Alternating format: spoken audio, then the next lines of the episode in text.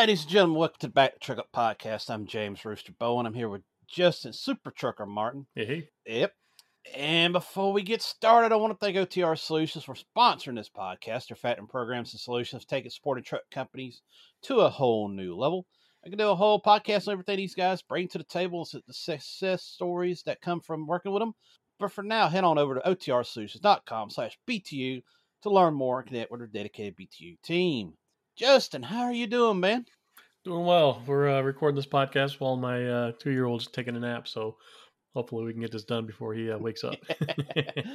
yeah, those those uh, uh, precious moments.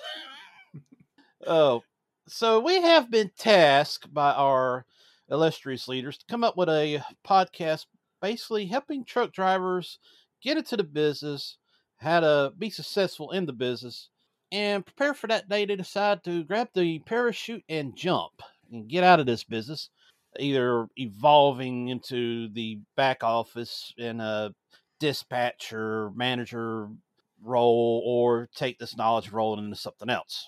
Yeah, it's a topic near and dear to me because so many guys get into this industry not knowing what to expect and then they're completely overwhelmed and they're missing out on a really good opportunity to branch off into other things.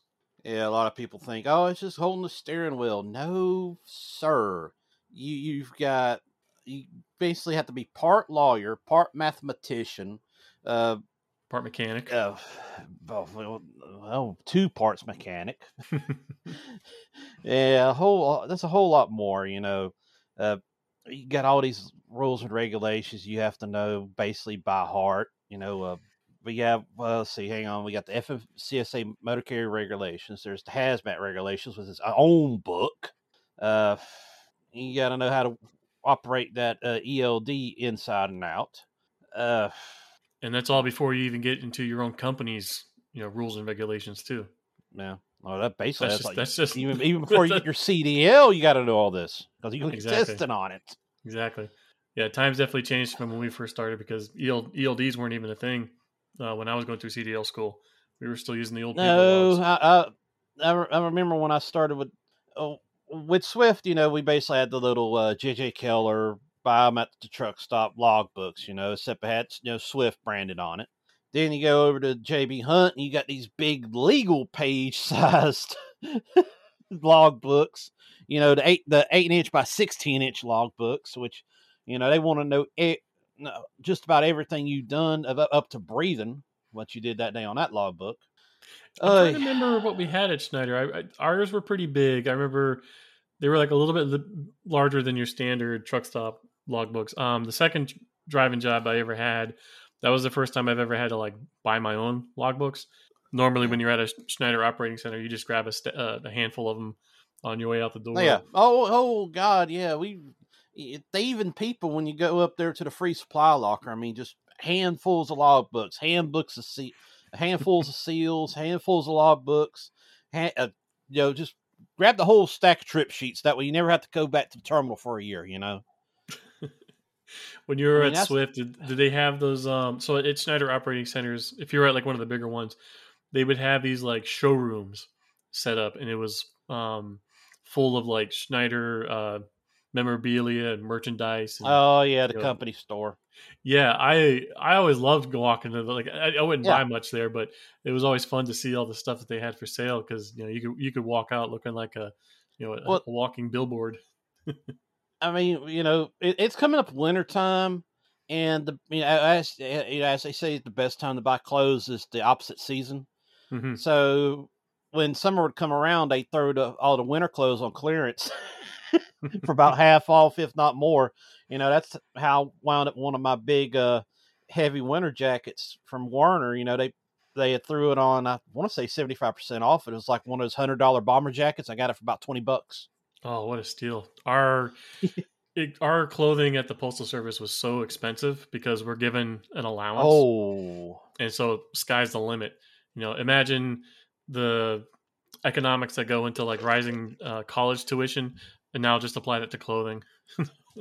So well, would- all I can, uh, working for the government, all I can imagine is those ten dollar hammers. You know, the ten dollar nails and hundred dollar hammers. yeah, God knows No, what those clothes cost. It actually is. They're really nice. Um, I just can't wear them anymore because you know I'm not an employee. So I I donated most of my stuff before I left, but I kept a couple of jackets for myself. yeah. All right. So, I um, getting back up to the modern day, you got the whole uh, entry level driver training program. That's in it's you know it's past. It's part of our lives now. Even though we now have uh, some smaller companies asking for some exemptions from it. You know, as the word exemption is being thrown around more and more around the FMCSA. So yeah, like we said, it's not you just can't go up to the DMV and ask for a CDL driver test anymore. You actually have to have this little card that you get from a, a, an instructor saying you know what you're doing. So the step after that is trying to find a trucking company to work for. There's now, let me see, there's now over 300,000 small fleets out in the world. Uh, eight, under 18 months is like 261,000 of those.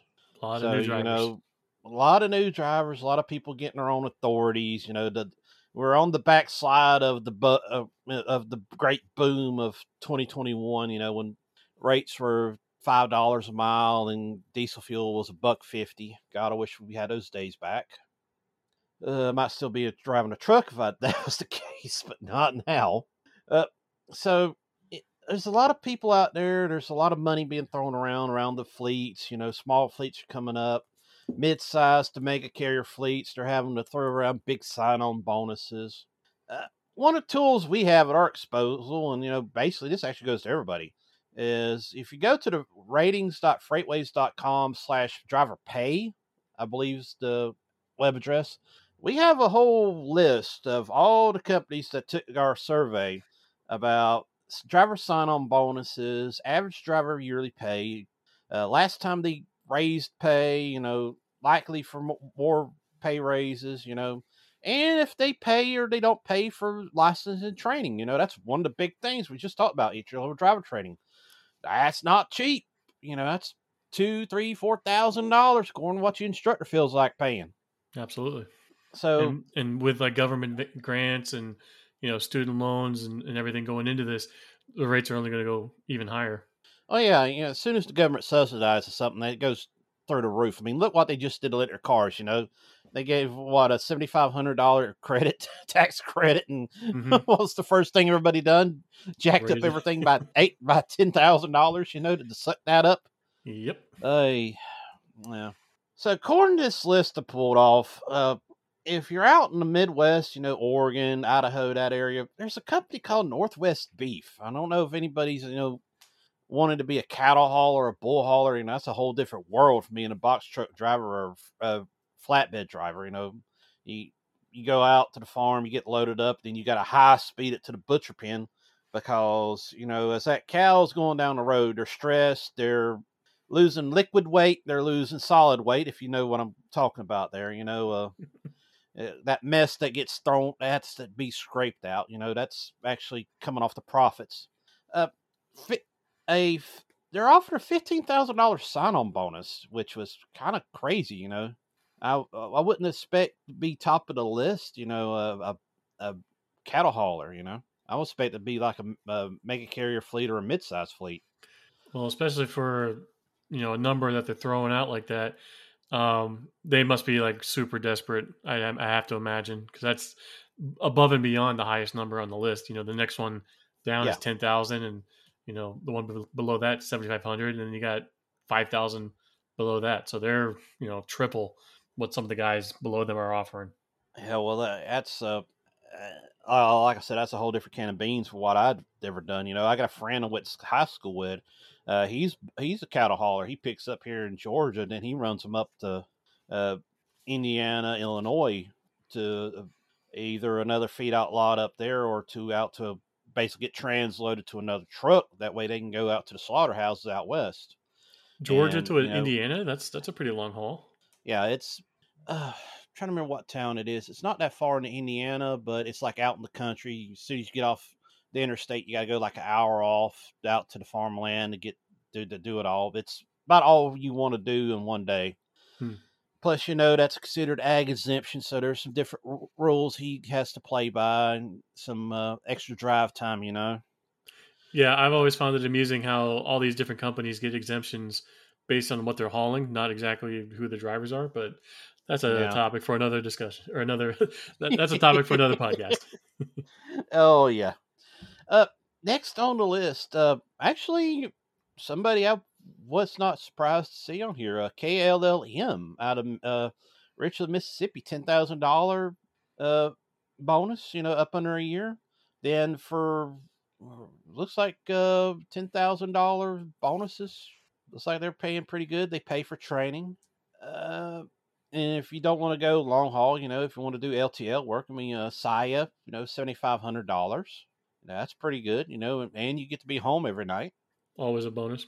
Yeah, well, you know, that's another thing I hate seeing, and a lot of drivers like, oh, I want to do dedicated work, you know, I want to do like Center Point, like Walmart or Target, stuff like that. A lot of these carriers consider that home time as part of your pay package, and they actually, you know, will offer you less pay. I mean, look at some of the what the mega carriers do. You know, I'm not going to say which one I worked for, but when I was OTR for this company, I was making 32, 33 cent a mile, which, you know, around the 2010 time frame, that was actually good money. You know, that's back when they were starting people off at 20 cent. So I decided, hey, I want to go uh, do some dedicated work. And, you know, everybody was like, don't do it, don't do it. But like, I, you know, I want to try to get home more, you know, try to be with the family. You know, there was some stuff going on at the time. And when I actually, so I got to look at this warehouse I was wanting to work dedicated out of, they're like, dude, you're crazy. But, you know, here's the offer. And, you know, it was like six or seven cent less than I was making OTR. And the reason for it was like, you're going to be home every night. Yeah, stuff like that's Like- always driver dependent because I regretted not getting on dedicated earlier uh, w- w- when I was at uh, Schneider because you know you make you can make good money doing the drive in OTR, but it's very volatile. You might have a good week, you might have a bad week. It's totally out of your control. You know, you're you're kind of at the mercy of conditions outside of your control. You might hit traffic, you might hit bad weather. You know, they might send you to an area where the the freight's dried up. You never know. Whereas at least with dedicated, you can start to plan ahead. You know, you actually know when you well, unless things also go wrong on your route too, which they can. Yeah. But you can try to plan on being home. You know, a couple weeks ahead. You know how much you're going to have in your bank account. You know, so you can better plan your your spending habits. I I always recommend to guys if they have a family and they're trying to get into truck driving, you know, get something dedicated ASAP. Yeah, I mean, uh, the, you know, that's kind of like one of the steps of trucking. When you start off as a company truck driver with a mega carrier, you know, you're, uh, you're, you know, you're dirt at the bottom. You're going to be doing the, the rough routes, the cross country stuff. Then, you know, as you're working for that carrier, you kind of want to poke your dispatcher, whoever's in charge of you, and you know, try to work yourself up to know, do you have any, uh, spot uh, contracted spots open? Do you have any like dedicated spots open? You know, maybe we even want to think about say, hey, can I you know, try to get over to intermodal or something like that? You know, Yeah, and always always pester them too because they're not going to be seeking you out. The only reason I was able to get on a dedicated run is because guys kept getting hurt. It was a Yeah. um, it was it was an LTL run, but it's like you're on a long lane. So you would start you start just south of Indianapolis, pick up your trailer, and then say your final destination would be you know Salt Lake City, Utah, and then you would make d- deliveries along the way, um, and then they would try to find you something deadhead uh, to get you back. But uh, Yeah, you're, you're jumping you're jumping in and out of the trailer all the time, and uh, people were getting hurt. and that's kind of how I wound up being uh, uh getting on with a dedic. Uh, it was first with Werner. Then when I transferred over to Schneider, Werner lost the contract with that particular Walmart, and Schneider had picked it up. Uh, it was one of the warehouses over in Pennsylvania. I can't remember which. No, not Pennsylvania, but Virginia. It's the warehouse that does Washington D.C. And I, fir- the first time when I was in Werner, you know, it was because some of the Walmart drivers got hurt. Werner was going to pick up that slack, you know, so they just did an all call to who was in the area that could work it. You know, here I was, so I went to running on that. And then when I, a couple of years later, when I went over to Schneider, Schneider was running that account, so I was like, hey, I've, I've worked there, you know, so I went back to doing that for a while. Yeah, people Uh, don't appreciate too that it's you know obviously it's a job where you could get into an auto accident, you know, at, any given moment. But it's also a, a, job that's very prone to the risk of injuries too. You know, if you're not maintaining three points of contact, climbing in and out of your cab, you can slip and fall. Um, if you're trying to get into the back of a trailer to sweep it out, you know, if you don't hold on to something just right, or if you don't hit your footing just right, you could you could easily get hurt. But most people don't think don't even think about that. They just think about the the driving risks associated with the job. Now, uh, going back to the ratings.freightwave site, uh, yearly pay. You know, who's sign on bonus ain't everything, folks. It's Absolutely you also got to think about who's who's paying the who's going to be paying you the most. Uh, Cool Mountain Transport out of Napa, uh, Idaho. I keep on wanting to say Napa, Napa, California, but it's Idaho. Nampa, uh, yeah. Nampa. Company driver, hundred percent. You know, all company guys. Ninety thousand two hundred seventy-two a year for company guy. Not that bad. Yeah, Idaho is kind of becoming California 2.0, so I imagine the cost of living is starting to go up there. So maybe that's why they're uh, paying so high. But yeah, if you're, I if always thought of, I always thought it was potato country till I went up there and it's like, oh, urban sprawl is spreading up here.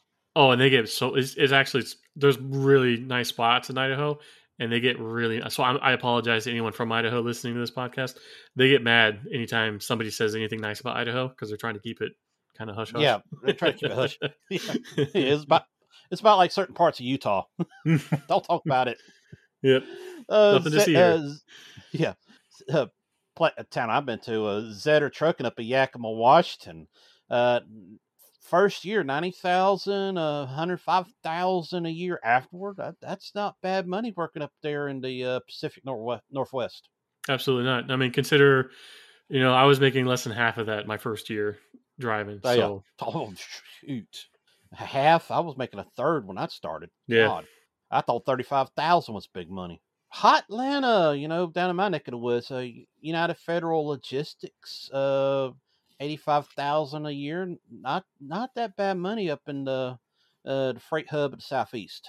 Yeah, and keep in mind these are all company driver positions. You know, you're not yeah, they, leasing yeah, on. All, you... These are all one hundred percent company guys. Yep, you are just meat in the seat. Now to flip it over to owner operator guys. Uh, if you're up in the uh, the Northeast 11 up in maybe around the New Hampshire area. Manchester Motor Freight, uh, owner operator, 95%. You know, they got a couple couple of company guys, but you know, it's mostly owner operators. Uh, 150,000 a year to 200,000 a year once you get some uh, experience. If you know you want to transition from company guy to owner operator, that's that's not a bad deal. Now, do you know if this is uh, gross or net? Uh, this is probably uh, pre-tax. You know, okay. this is yeah, probably so always, uh, straight always out. Keep always keep that in mind.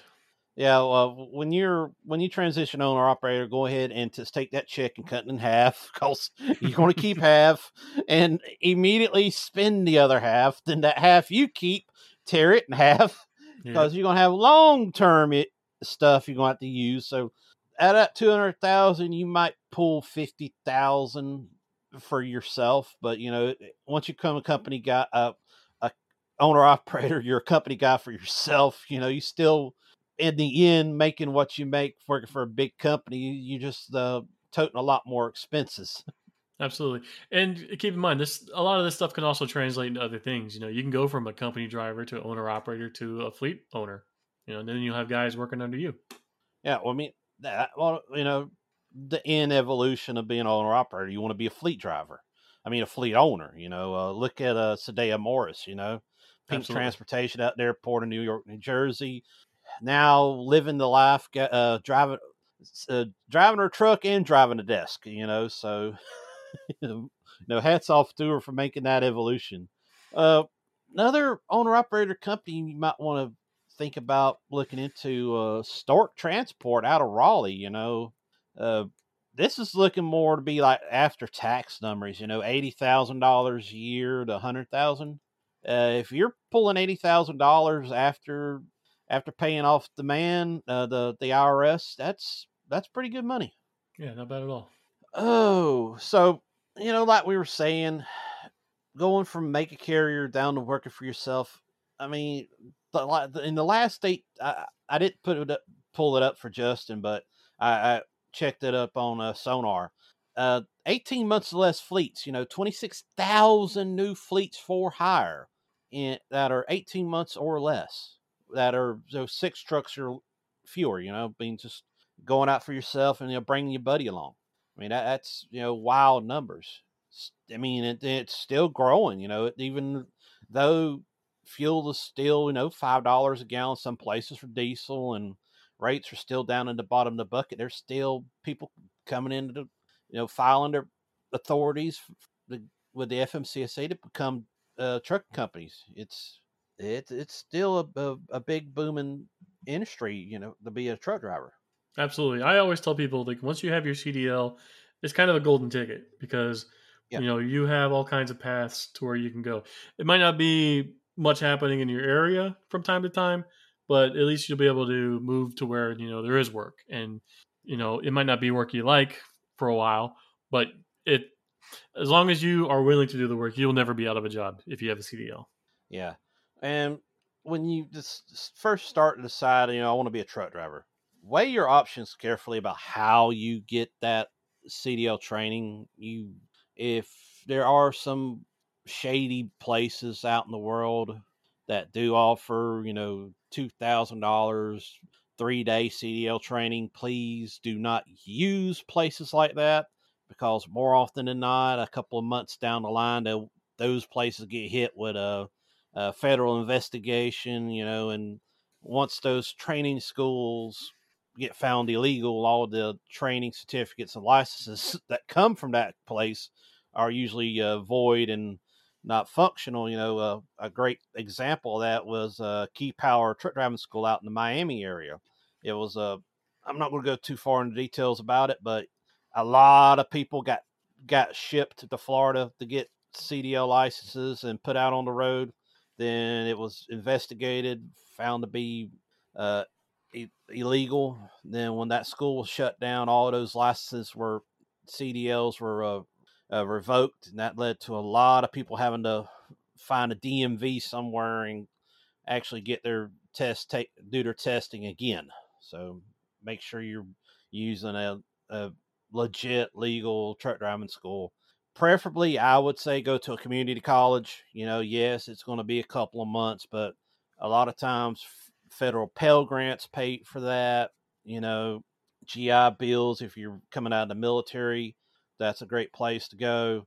You'll get a lot more hands-on training a lot more book training you will uh, you know uh, you know joe paul's truck driving school out of the back of the flea market you know Exactly. And even if you do go to like a legit place and it is one of those quote unquote CDL mills, it's still not going to help you when you find a job because you can lie on a resume, you can cheat a drug test, you can BS your way through a face to face interview, but you cannot lie about being able to back a trailer up to a dock. Uh, just me personally, I had to turn down at least 15 people uh, when I was at a company that uh, we had like 15, 15 people apply, and they said take them take them out on the road, see what they got, and uh, yeah, you can drive a straight line, you know how to shift your gears, but when it comes to like backing the trailers up to the doors, I mean they were just all over the place. They were completely useless, and I don't know if you've ever heard that joke, Rooster. We call those Class F license holders. They can only drive uh, forward. Yeah. and we didn't we didn't we didn't hire a single one of them. And you're talking about guys that went through you know weeks of, of classes, paid thousands of dollars for a, a CDL school, and just kind of left them left them hanging.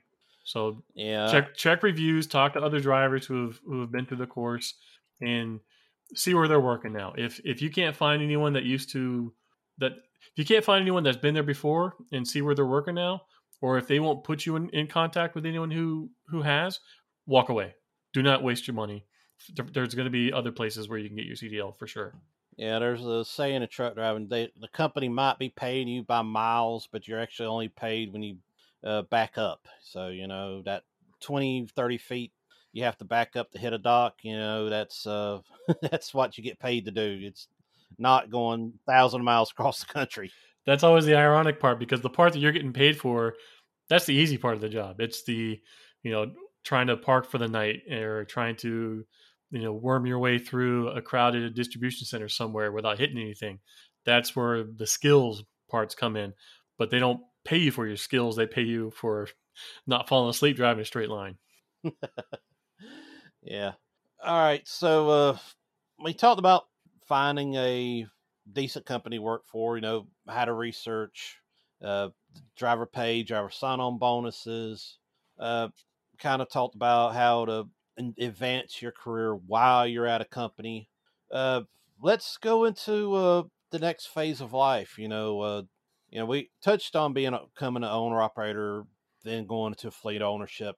Uh, what about life out off the seat? You know, uh, going from driving a truck to driving a desk. You know, there's uh, ways to laterally move yourself out of a truck to either being a dispatcher, going into the the back office world. Uh, a lot of times that's going to require a little bit of a college education. You know, it's real.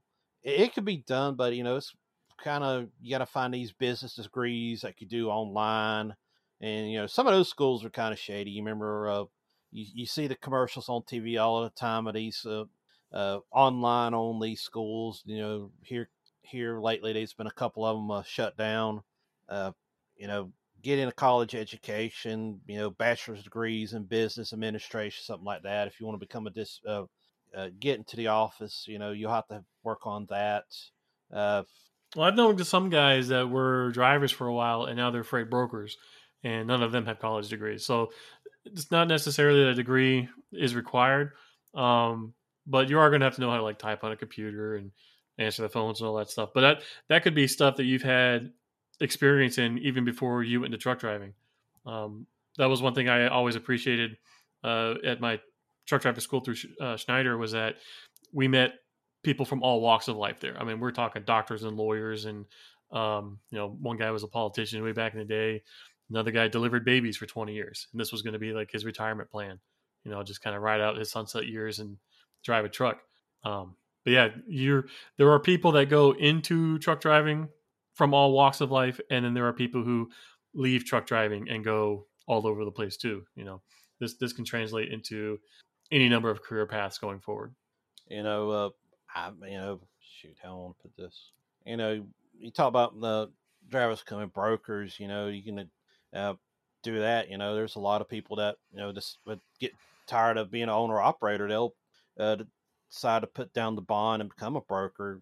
Uh, well, plus two, being a driver, you have the experience of knowing where the best freight is, where freight lanes are heading to. You know, you never want to get a really good load going somewhere and then realizing that you're going to get your driver stuck somewhere in a dry spot. You know, you want to keep the the truck moving. And so all the best dispatchers I've ever had were former drivers themselves. Oh yeah, I mean the drivers that do get into the office, you know, those are usually some of the greatest people that work. You know, you know, they're few far between. You know, the well, and they're also going to know what it's like being in that truck. If they're if they're really going to send you somewhere and it's you know ten below, and they realize okay, this guy might be parked for a day or two in this spot, they're gonna not not to say that they won't send you there. You know, sometimes that you got no choice, but they'll at least know what you're going through versus someone who's never been behind the wheel.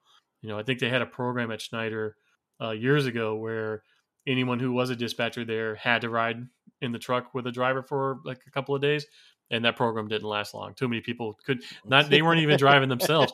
They were just riding shotgun with the driver and yeah. even they were like I, I can't do this. So yeah you gotta you gotta also imagine how hard it is for the driver that you're telling to go somewhere. And, and that i hate to say that's one thing i i see a lot in mega carriers. They they like that when brick wall and plate glass window between the drivers and the dispatchers. That way, they don't the, see see what we're dealing with out here, and they can do their job better of trying to force more freight loads as soon as possible. You know, to get that that pay out of that volumetric pay system they have up there. You know. Well, something all new drivers need to learn from the get go is the word safety. You know, they can force dispatch. They can say force dispatch all you want, but if they're trying to get you to do something that's not safe, you need to be able to put your foot down. Yeah, yeah. Uh, anytime you communicate with your dispatchers or anybody in corporate, please, I, I, I, I, it, it kind of sounds illegal when I say this, but record that conversation. Either have them transmit it to you via a Qualcomm, where it, it could can be you know, considered evidence, or invest in something like ACR, you know, automated call recording, an app that you can put on your phone. Uh, please tell them you're recording because there are certain laws that you have to let them know and they have to agree to be recorded. But you know, you want to you want to have a copy of something in case something a, a, copy of the evidence or hang on a copy of the call in case something unfortunate happens and you uh, have to deal with a legal issue or a court case or yeah if your if your job gives you a, a device to stay you know in touch either through communication or something that you're logging into to get paid and they ask you to log out of that device or to contact you through other means like either on a personal device or whatever do not walk away from that company. Run. Because if, if they're if they're pulling stunts like that one it's they're trying to mitigate the risk from themselves onto the driver because sure you might be able to pull it off and you're thinking you're doing them favors and stuff but if something goes wrong all the responsibility of that screw up is now on you because you you are at the end of the day the captain of your ship so to speak and and when something goes wrong the driver is responsible. Yeah it's yeah there's there's some shady stuff that goes on in some of these companies that you know that mo- I, I would say 95% of it does come to light but there's always that little portion that still keeps swept under the rug by some of these companies. Yeah, any, anytime they wanted me to do something, you know, I'm not I'm not picking on any company in particular, but you know, if, if they're telling you to do something and it doesn't feel right, you just all you say is, "Okay, send me those orders over the Qualcomm, please," and then you hang up. And if they do it, all right, you know, you know, start start working on it. But uh, yeah, if, if you hang up and then uh, they never say anything back to you, then you, you know something squirrely was going on. If you haven't gone to otrsolutions.com slash BTU yet, here's your reminder. Not sure how to say it, but factoring these guys just makes sense. They're focused on driving your success and helping you grow your company. They've gone as far as offering custom business email address setup so you can negotiate better rates with brokers. There's just so much opportunity out there, and OTR is your ticket to success. So head on over to otrsolutions.com slash BTU and check out their solutions jobs after trucking that don't even involve trucking. You know, uh, let's talk about former podcast best uh, Mike Millard. You know, uh, he was former truck driver, former military. Uh, now he's a uh, you know Mike's a consultant now, and he's basically hired on people that has questions about hazmat. You know, that's taking your knowledge and turning it into a, a, a profit generator. You know, some people can go out and be writers like I am, you know, writer for FreightWaves, you know, taking my experience behind the wheel and, you know, doing articles, you know, some people can write books, uh, you know, it's a different way of thinking, you know, but, you know, it's how I've taken my 15 some odd years of being a truck driver and transforming it to a, a, a form of income. You know, before I got into truck driving, my passion, so to speak, was to go into film school and it was outrageously expensive. So I basically just bounced, bounced around from job to job for years and, living, and, living in South and, Florida. Yeah, and if I'm right, I believe we we I, I, don't think I haven't told you, but I believe we both went the Full Sail. You know, at some point in time. I was I was a senior I was a senior in high school, and they had sent me the applications, and I was scheduled to go like on a tour of the campus and everything. And then when they sent me the uh, the actual like sum total of what the what the cost was going to be, it was like seventy four or seventy eight thousand dollars. This was in two thousand two, and I went, uh, nope. I was actually going. For, I actually I went for about nine. I think it was about nine months. I was actually going to be for game design, and stuff got in the way, and I had to stop going. You know, kind of felt sad about it, but oh, so you were actually know, there. I know I was online. You know, they sent me the iBook, the uh, the MacBook Pro. You know, sent it, sent it to the house. You know, I oh, was oh, wow. doing stuff from home. Yeah, see, they for, for, programs like their film school, they don't even do anything remote. It's it's all like in person, hands on. Oh, and part of the reason why it is so expensive is because they they try to simulate the actual working conditions of like the jobs and careers that you're going to be going into. Um, or at least this was the case back then. Back back when I was looking at it, they were still a um, a technical school. They weren't Full Sail university like they are now.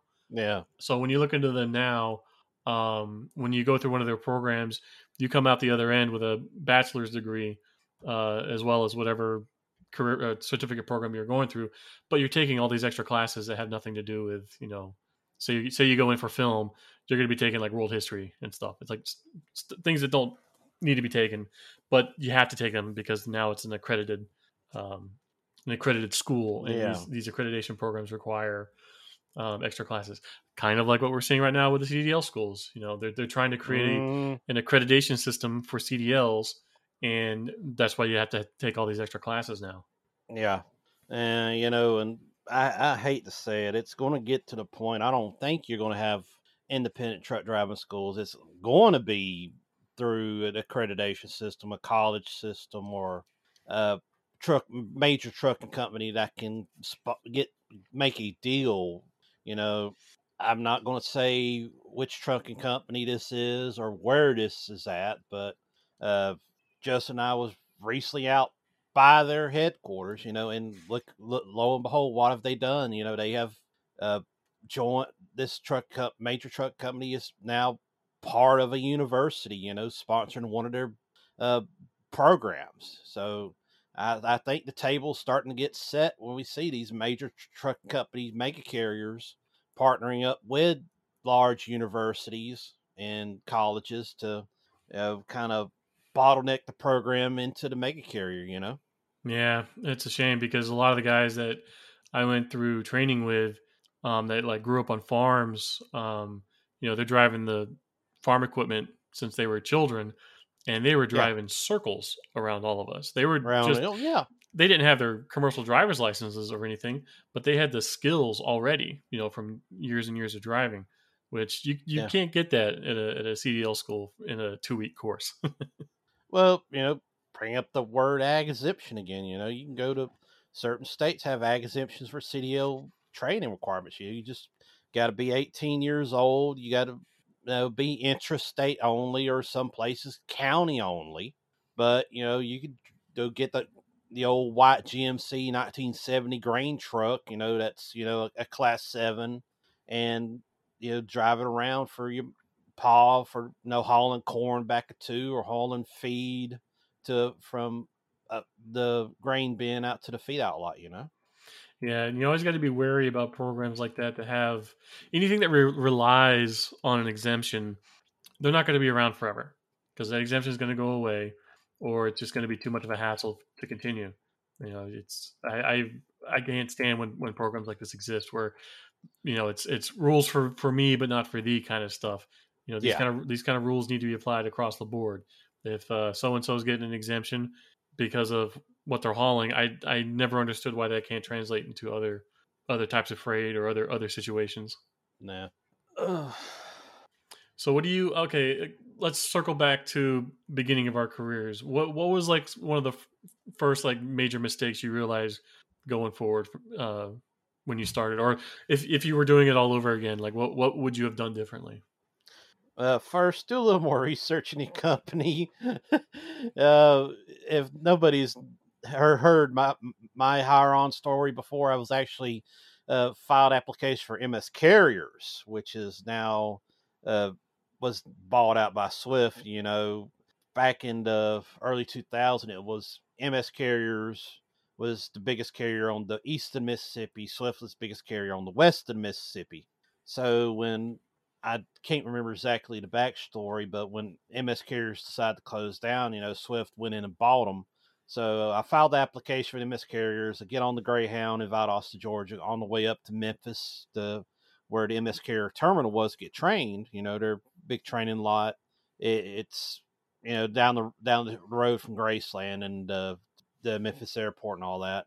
So when I get to Memphis, you know, there's me and there's about 17 other people waiting for the, the bus to come pick us up and you know there's no bus saying ms carriers like you know that the paperwork told us. There's a, a couple of chevy uh 15 passenger vans across the street that got swift on them so we're all standing around you know sticking out like a sore thumb and finally the guy in the van rolled down the window and said hey you guys from ms carrier? I was like yeah He said, "Uh, MS Carrier don't exist no more. They they got bought out the day by Swift. You, So it happened- it happened that now It happened that day that on you the showed up. bus, on the bus that uh that sixteen hour bus ride from South Georgia to Memphis. It, they literally signed the paperwork, changed everything over, and didn't tell anybody. You know, thank you recruiters. So okay, but what were, was there anything majorly different between MS carriers and Swift at the time, other than Well, geography? Well, really, I didn't get a chance to know enough about MS Carrier, but you know that was the it was kind of like apples and apples when you compared them, from what I was told. But you know, I went to the driving school. You know, it's four week school. They put us up in a hotel. Uh, Monday through Saturday was school. You know, book work first week and a half. Then we did like uh the medical the medical cards. I think after a week and a half, then they finally let us get out on the driving range, which was the old uh, the old airstrip by the uh, by the U.S. Navy Supply Depot that's outside of Memphis. Uh, it's now the uh, road. It's the Roadmaster School now. Hmm. Did you actually get to do any in town driving there, or were you guys exclusively on the range? No, no, no. We uh we rode around inside of Memphis. You know, some of the streets, uh, going through the the commercial area. You know, around BNSF Railroad, around FedEx, uh, going down some of the back streets around where uh, uh some of the LTL carriers hang out at. Uh, Yeah, that's that's pretty good experience too, especially with all those railroad crossings. Like in um, Green Bay, Oh, yeah. Wisconsin, Green Bay, Wisconsin, there were plenty of tracks that you had to go across, and uh, you, you can't beat that kind of training because the the habit the habits that they're trying to drill into you when you first start. You know, if if you knew how to drive a stick shift before you started driving a truck, it was actually kind of detrimental to your training because you pick up habits in a car that you don't want to have in a truck, like resting your hand on the shifter, or you know, the one I never really understood was uh, uh, shifting gears going across a railroad track. You know, they, they don't want you clashing your gears before you uh, you know make it across the tracks. And uh, it's it's one thing to like have that instructed into you on a driving range, but it's a whole other thing to actually being you know doing circles around town and and, and learning this as you go.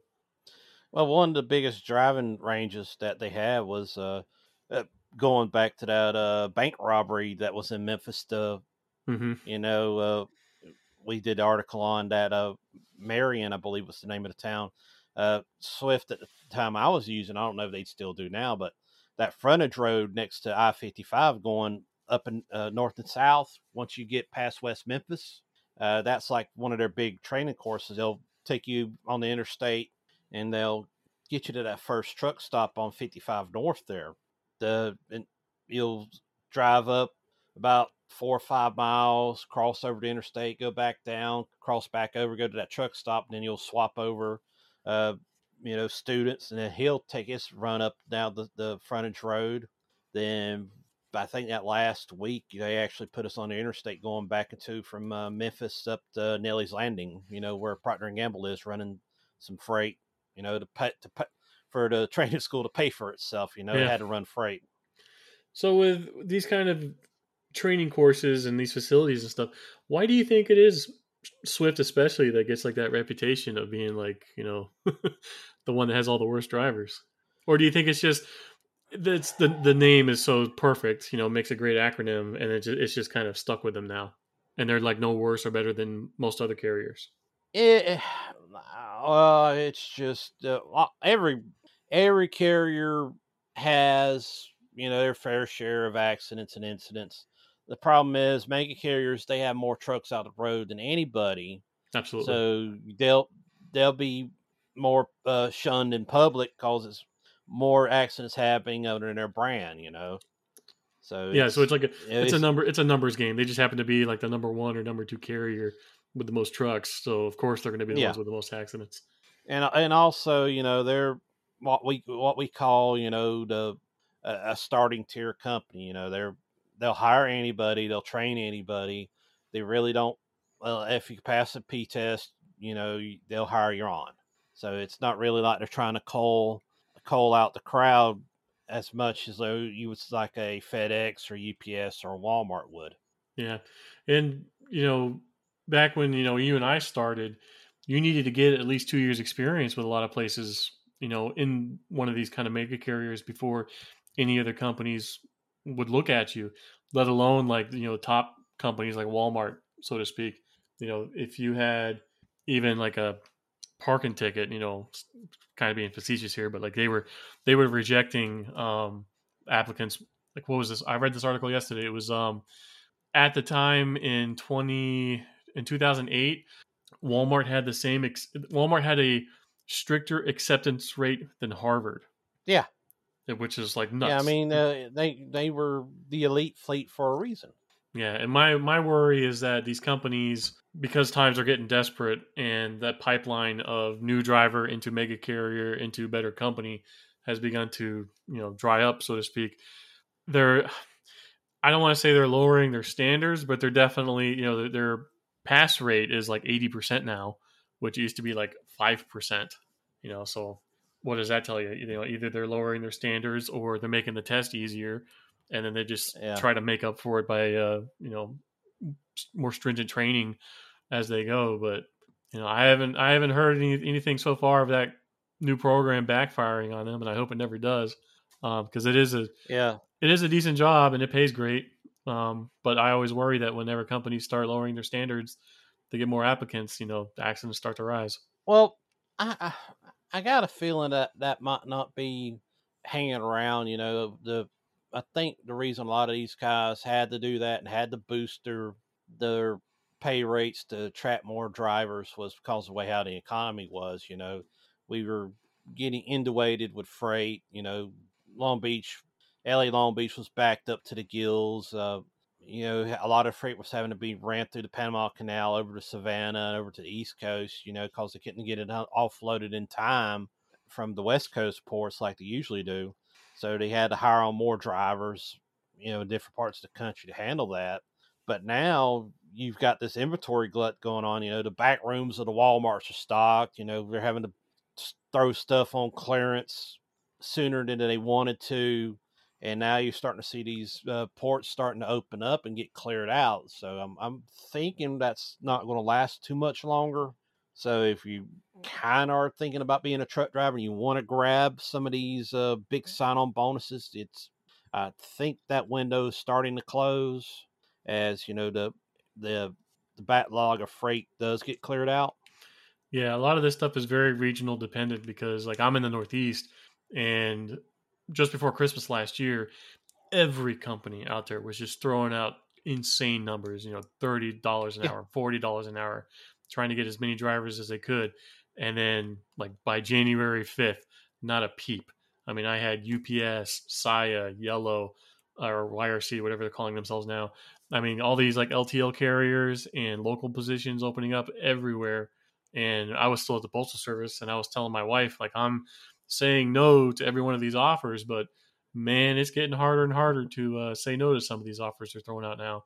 And um, yeah, I'm, I'm, when you when you look on when you look online now, nobody's hiring. They're just, they're all full. Yeah, because they, they got everyone they yeah. needed at the time, and uh, they haven't had. See, companies like that have nowhere near the high turnover rates that like a mega carrier has. Um, that's why you no, never. Really, I mean, we got. Mega, I mean, you never heard these companies complaining about driver shortages before. Yeah, mega carriers are so bad with their turnover rate. They're some of them are now in the 150 to 180 percent range, which you know that's you're literally literally having to hire almost two people to make up the hope that one stays around to fill a seat. You know? Yeah, and I I can't I don't see how any company like that is sustainable in the long term.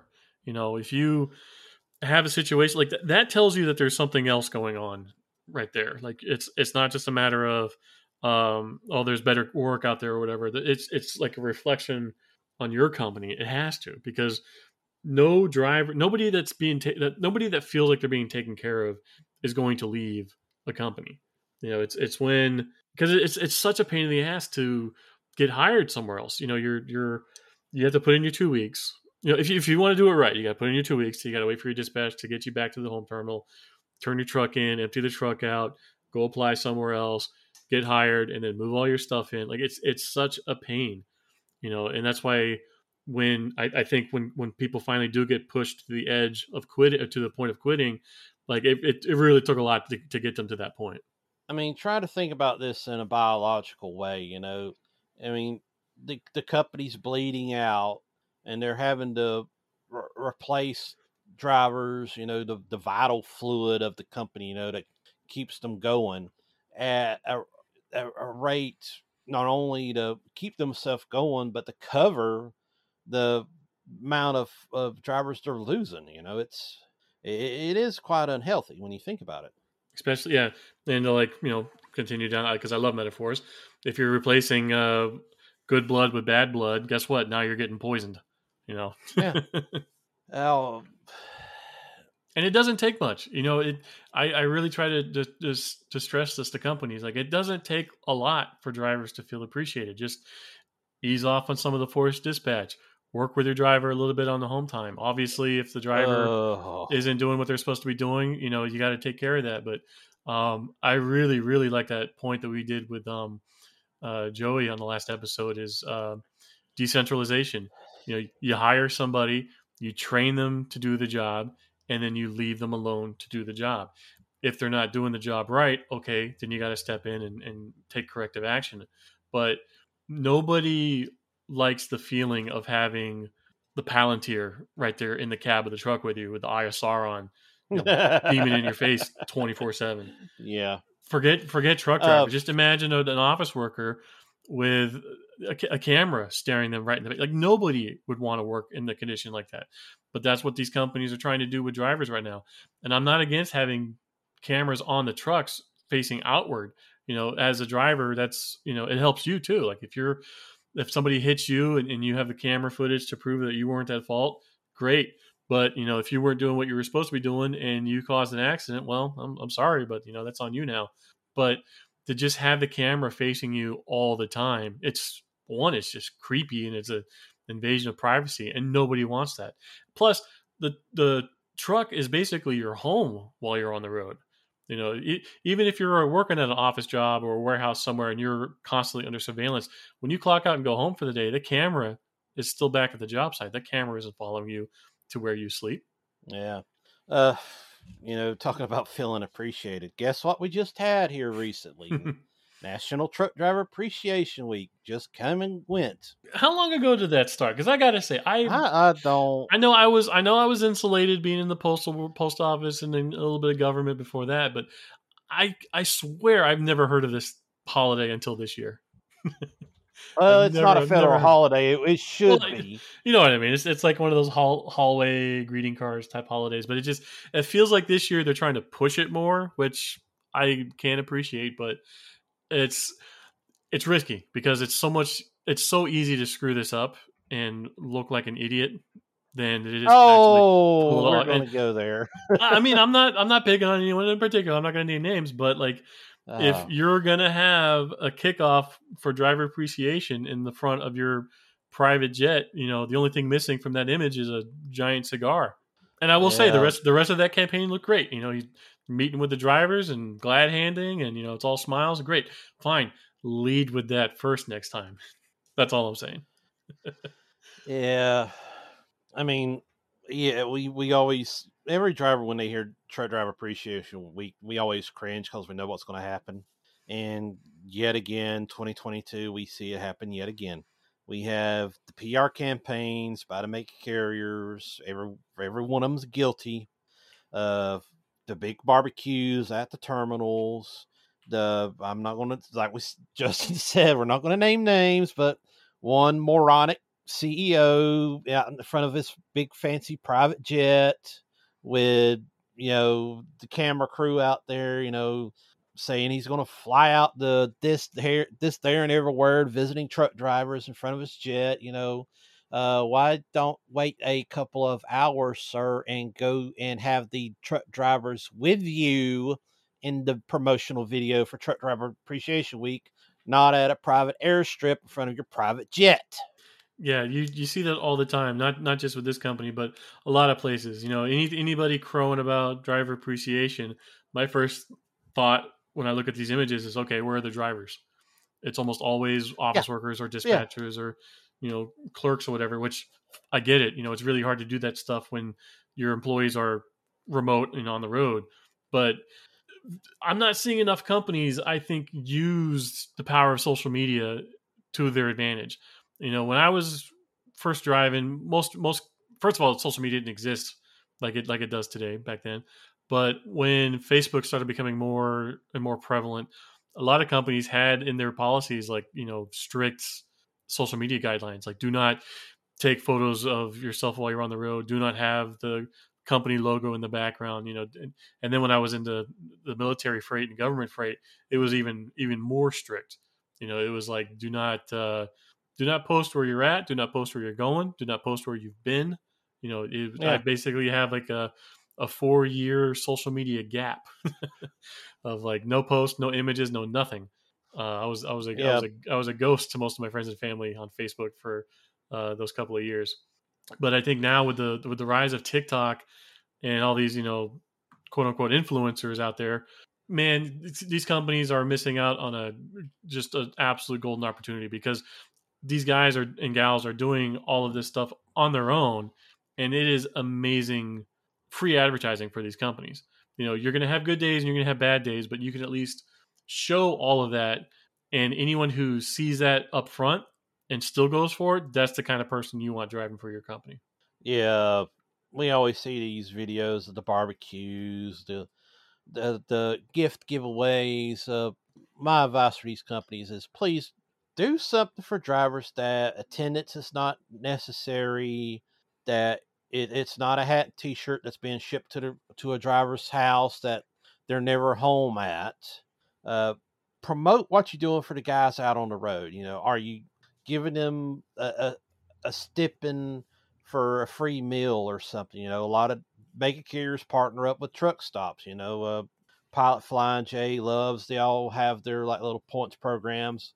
Uh, put out there, you're giving these drivers, you know, uh, 2,000, 2,500 points to spend on a meal for Truck Driver Appreciation Week. Something that uh, every driver can use, not just a handful, you know, not not not the chosen few.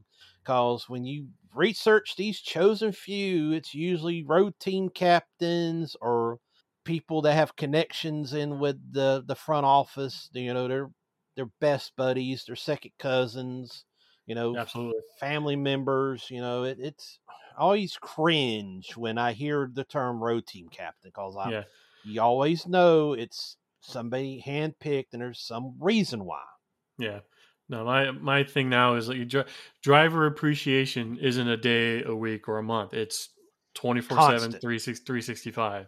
You know, you're, you're, you're, it's, it's so hard to explain this.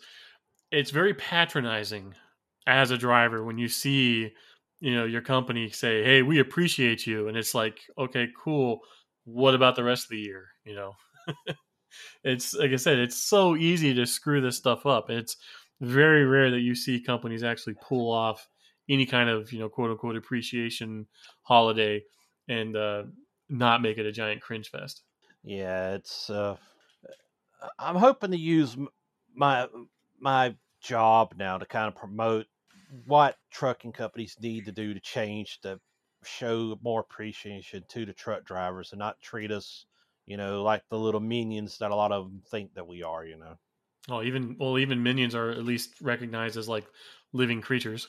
Well, yeah, I mean they're they're social media icons now, you know. Uh...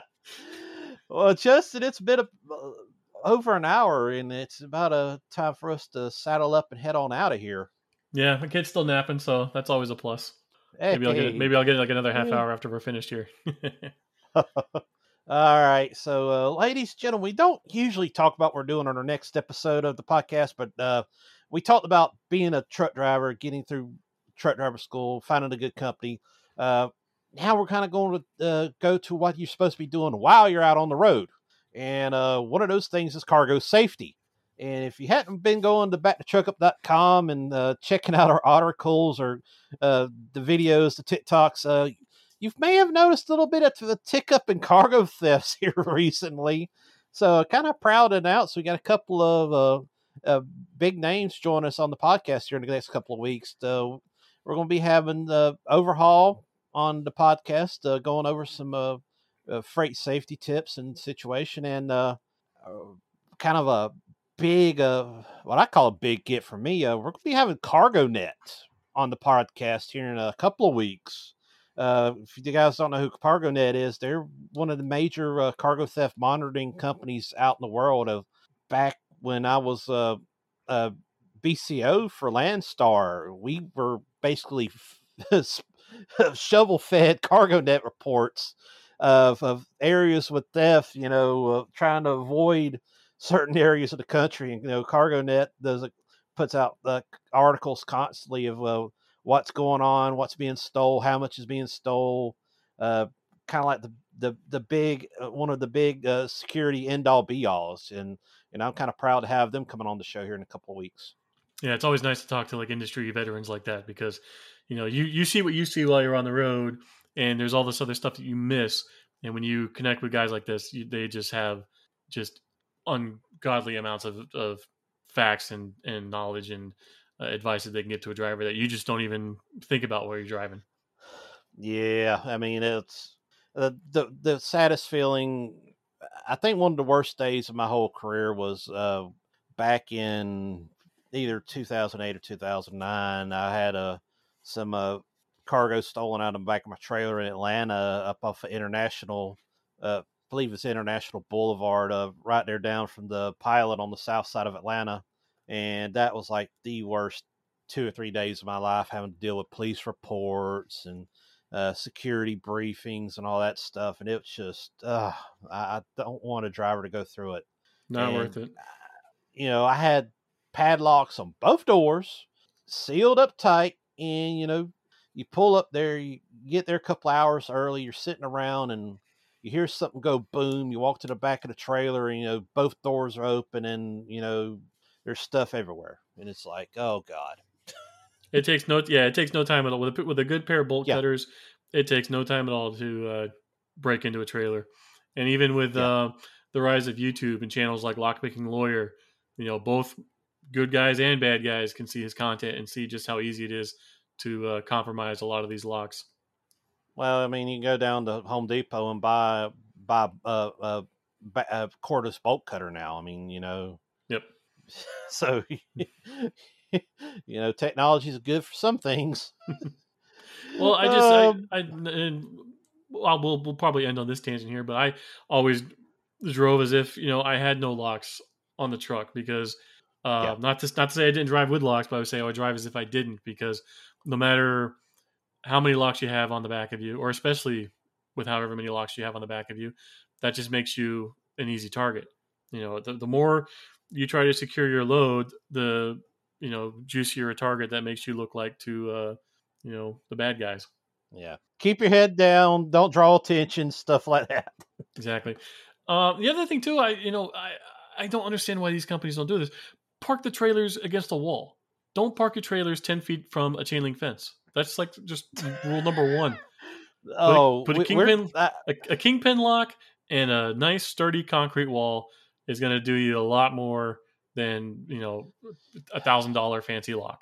Uh, I mean, I'm, one of the things I'm going to be getting together is going to be some pictures of the the recent thefts and that uh that Nike theft over in Memphis. You know, million, millions of dollars of Nike shoes, and they're like right next to the chain link fence, no cameras, and, and have and parts of the chain link fence are knocked down yeah, from where no, trucks have been trailers have been backed into it. I mean, it's like a little four foot chain link fence at a ball field. I, I call situations like that a, a Chernobyl incident where at least a dozen cases of we shouldn't be doing this have happened before have happened something, something catastrophic has happened because you know unsecured lot, no cameras, no security. It just like check, check, check, check, check. What did they think was going to happen? Yeah, it's it's sad. Oh, all right, folks. I it's been a blast today, Justin having a uh, good old under the learning tree session, as I like to call it. Yeah, this was fun. Uh, I'm James Rooster Bowen. This is just Super Trucker Martin, and we will catch you guys down the road.